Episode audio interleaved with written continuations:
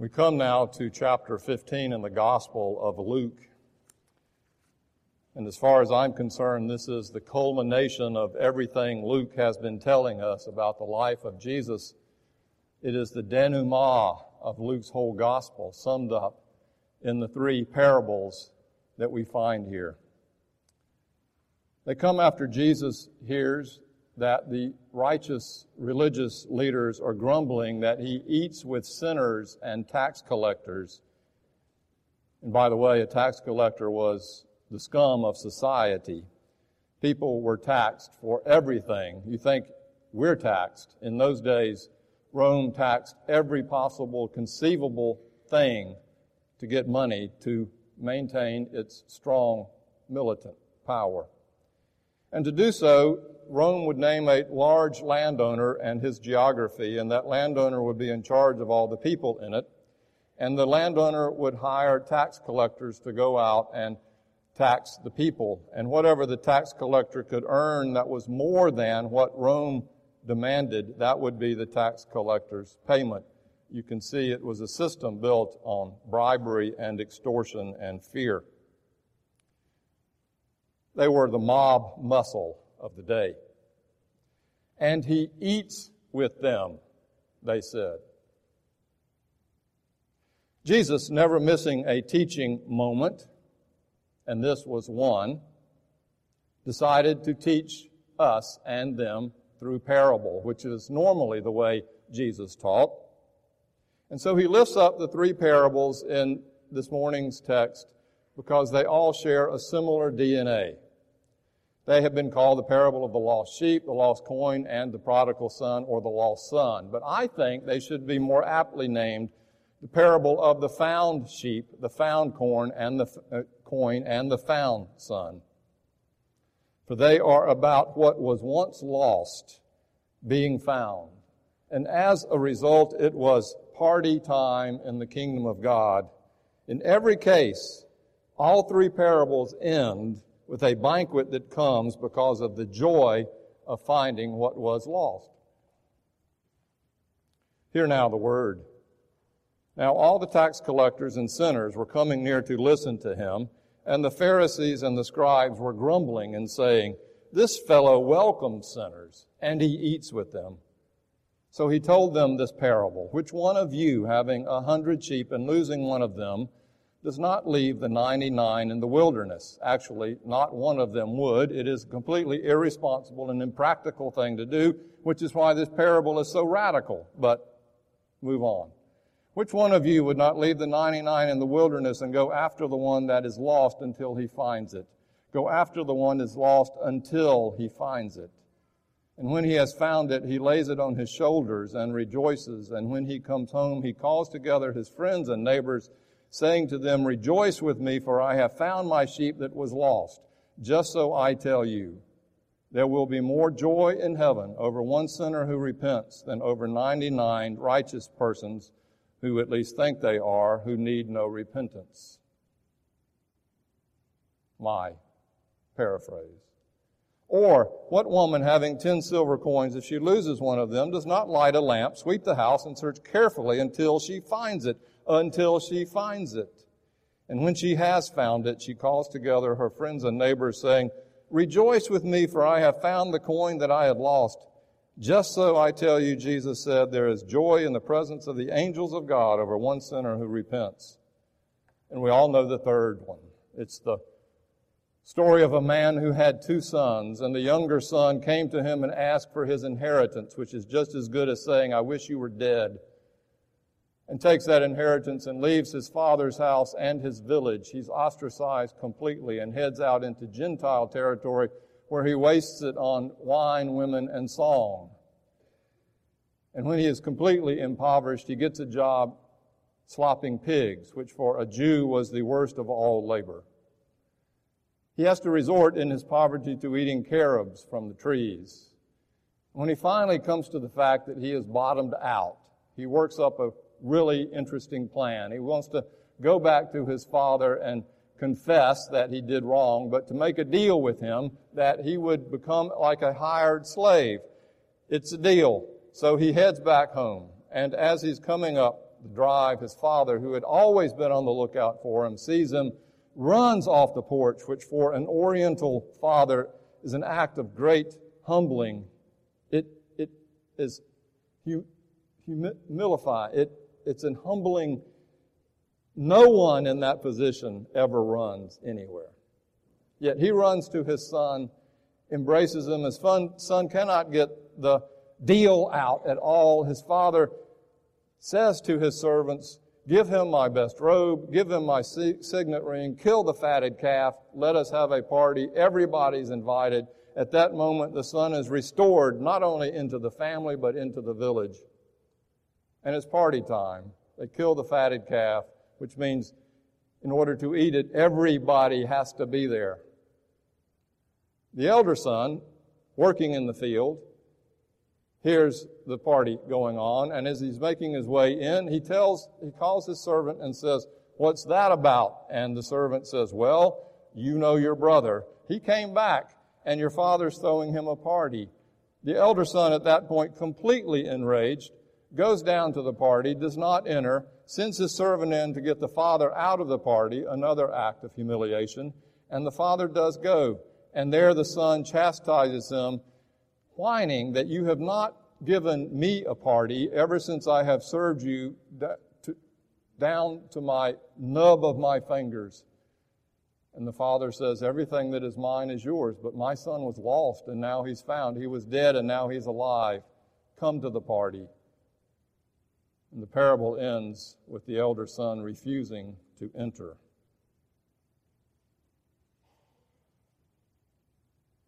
Since Two months ago, we were gifted with another rescue cat we named Traveler, mainly because his legs are black and his body is gray and his tail is black and he resembles Robert E. Lee's horse Traveler, but also because he never stops running from this where and that in a sort of frantic search for food.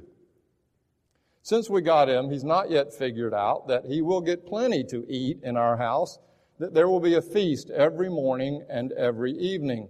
Yet he is so conditioned by his past scarcity that around feeding time, he goes into what we describe as a frantic feline feeding frenzy.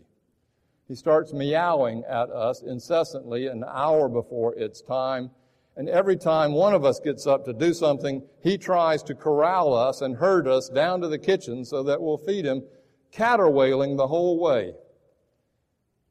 When we finally approach the food, the two other cats are sitting there waiting calmly while Traveler is running around looking into everybody's station, their bowl, to make sure there's not any food in it yet.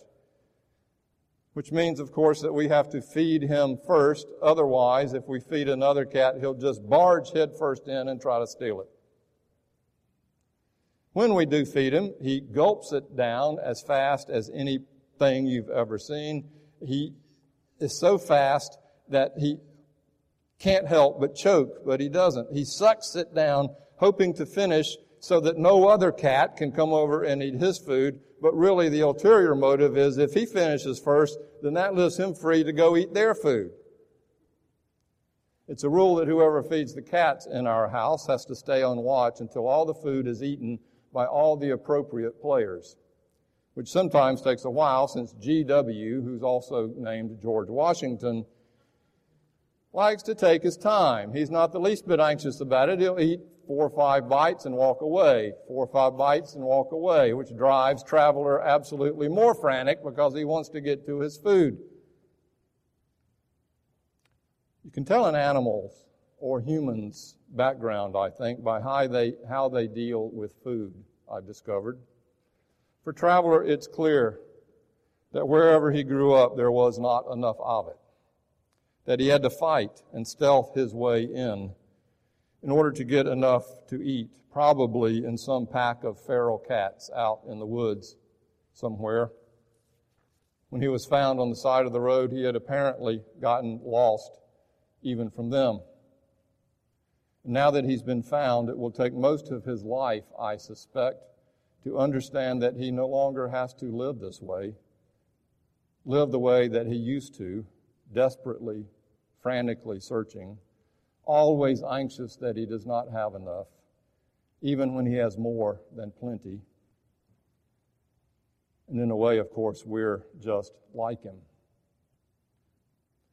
Conditioned by life that we are lost in an unfriendly universe, we've learned to fight and stealth our way to get enough of what we are starving for, food being the lowest level on Maslow's needs hierarchy, but love and self actualization being the highest. For most of us, it's almost impossible to believe that we have been found and that we now live in the midst of abundant grace. That God in Jesus Christ has provided for us a spiritual and emotional feast which is always ours to enjoy if we will let ourselves sit down and receive it. Most of the time, we just go around thirsty in the middle of a monsoon. Friends, this is the primary word Luke is trying to tell us throughout this gospel that God wants only for us to sit down and feast upon His love and grace. That nothing makes God more joyful than when we sit down and savor His presence and love for us. And that this feast, you see, is for everyone. Not just the good people, the rich people, the righteous people, the religious people, but the lost people, the last and the least. This is why in, Luke's gospel, breaking bread and table fellowship serves as the primary symbol for what all this means about God and us, and why Jesus seems always to be doing it. As I said last week, there are 12 different events in Luke where Jesus is at table fellowship and a whole lot more that he's talking about. His critics accused him of being way too social, while they accused John the Baptist of being too austere and not eating with anyone. They accused him of eating with tax collectors and sinners, especially, and so much apparently that they said he was a glutton and a wine bibber, which is another word for drunkard. But really, it was because they condemned Jesus' radical changing of eating and food laws that they based their whole sense of identity on. It was hard for us to get a sense of this. He eats with anyone who is willing to sit down with him, Pharisees and Republican, and excuse me, publicans, Democrats and Republicans. That comes next. Harlots and heroes, male and female. He picked grain on the Sabbath if necessary he turned the table on much of what the religious cult held dear about who they were. If any one thing got Jesus killed, it was how he changed the precious rules around table fellowship. Now, this emphasis on eating may sound strange to us, as I said, but it is only because we do not understand how those cultural rules were so real and important in the society and how those regulations kept everything ordered and in place. For the Jew, table fellowship and Sabbath observance identified them in a world where they were sieged, under siege by the Roman militant party. It was how they stood apart in the midst of occupation. What one ate, how one ate it, and especially who one ate with were the critical questions that determined who you were. In the book of Acts, for instance, after the church has been formed and sent out, Peter, Jesus' closest right hand disciple, many say, goes out to proclaim the word to the Gentiles. And when he gets back to Jerusalem, this is Luke's story, by the way, when he gets back to Jerusalem, he's called on the carpet by all the other leaders in the church because what? He preached to Gentiles? No, because he ate with those who had been uncircumcised. You may remember the wonderful movie Driving Miss Daisy, which is all about table fellowship, by the way. In the beginning, her chauffeur, uh, chauffeur Hoke and her maid Idella uh, prepared all the food, and they had to eat in the kitchen as Miss Daisy alone would eat in the living room. Those were the rules. But over time, those rules changed. When Idella died, no longer able to fix the food, Miss Daisy and Hoke would fix it. They planted a garden that they grew together and they came back and then they began to eat together. And in the end, in the great divine kingdom of God twist, when Miss Daisy is put into a nursing home, Hoke would go and see her and sit down beside her at table and feed her. It seems that breaking bread together at table still carries some symbolic weight after all in our world. What do you do when someone dies? You bring food. What do you do when someone gets married? You have a wedding banquet. People from the same family who have not spoken in years are forced to put on a smile and sit down beside someone they hope they'd never see again and look like they were having fun doing it. It's the kingdom of God. This is so important, you see, according to Jesus, that these parables uh, are about what it means not to stay lost forever.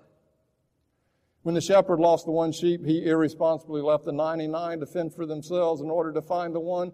He did not stop until he found him. Same with the woman with the coin. Same with the father who refused to quit watching every single moment for his son to come home. And he did, of course, not because he repented, but because he had a deal and he was hungry. There is no self congratulation in any case. The coin did nothing to be found. The sheep did nothing to be found. The son did nothing to be found. They were found. In all three parables, they were found. And when they were found, there was a feast of joy and thanksgiving where everyone was invited because you see, in the kingdom of God, if any one person is lost, it affects all of us. The last parable gives us more detail. They kill the fatted calf. Everybody comes. He receives him back. He's restored back into the town and into the family. And it's a guarantee that even if you choose not to come, you still get an invitation. And all did, apparently, except the elder brother, the first son who was too righteous or too jealous or too hungry for his own father's love and affection to let himself feast on a meal not given in his own honor. I will not sit down with that bum brother of mine if it was the last meal on earth. I'll starve first. How many times have we heard that?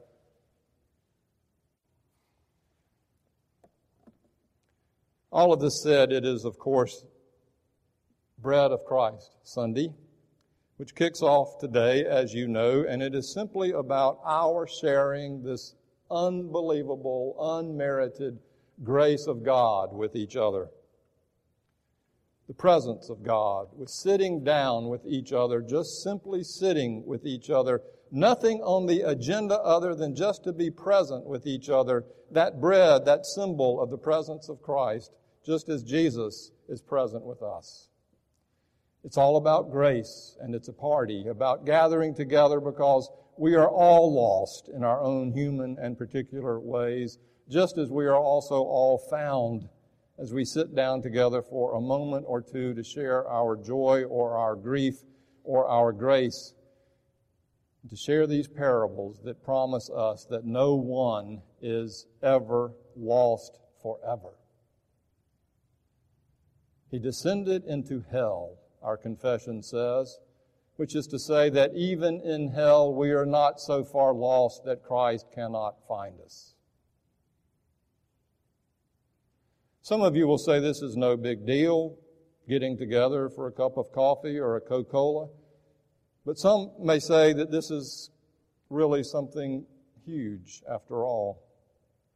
Who knows what might come of it? I was having a meal just like this the other day with a friend of mine who recently told me his whole story. He was a successful physician about 10 years ago until he lost both his brother and his son in about six weeks' time.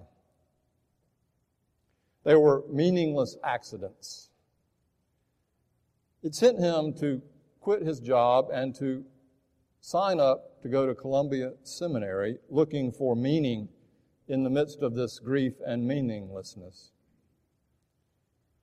I knew he'd gone to seminary Uh, and so I asked him, What was it you were actually looking for when you went? He said, Well, I, I, I personally was looking for an answer to the why. And I discovered in seminary that there is none. That that's what the whole book of Job is about. There is no answer to the why question. What I didn't know at the time was that I went there looking for God. What he discovered is that he did not find God so much as God found him. When he arrived, he began to see that a banquet table had been set already and his name was on it, waiting for him to sit down and eat. And the menu, of course, was simply grace. He shared that when he got there in one particular class, it was the Job class, the teacher asked everyone to, add, to tell why they were there, and he didn't really want to tell that story, but he did, and it came through great tear and suffering as he told it. And as he told it, he said, I found this incredible grace of God through all of those members in the class who cared for me during my hardship. Now, as he told me all that at lunch, I get this email the next day. He said, I've been thinking about this all night, and your question, what was I looking for when I went? And this is what he wrote I suppose I found myself there, stripped of pretense and standing naked before God in the most profound agony of soul and struggling with the monstrous deformity in my heart from the compound losses of my son and my brother. I think I found over those two and a half years at Columbia a grace filled world that exulted in my woundedness and replaced it with that unfathomable gift of grace. I suppose that is why I could no longer even say the word, let alone contemplate the gift of grace without being overcome with emotion. It matters not if the word comes from you in the pulpit or in the privacy of my study. The effect is the same, and the tears are in gratitude that one so undeserving as I could be so blessed. That's about the best I can do. And he signs it grace. Friends, the table is set. It is prepared. The feast is before us, and we are all invited. All invited, no matter what we are, or who we are, or what we've done, or what we will do. We are all invited to sit down and sup at the marriage uh, feast of our God, Jesus Christ, blessing to us at this table.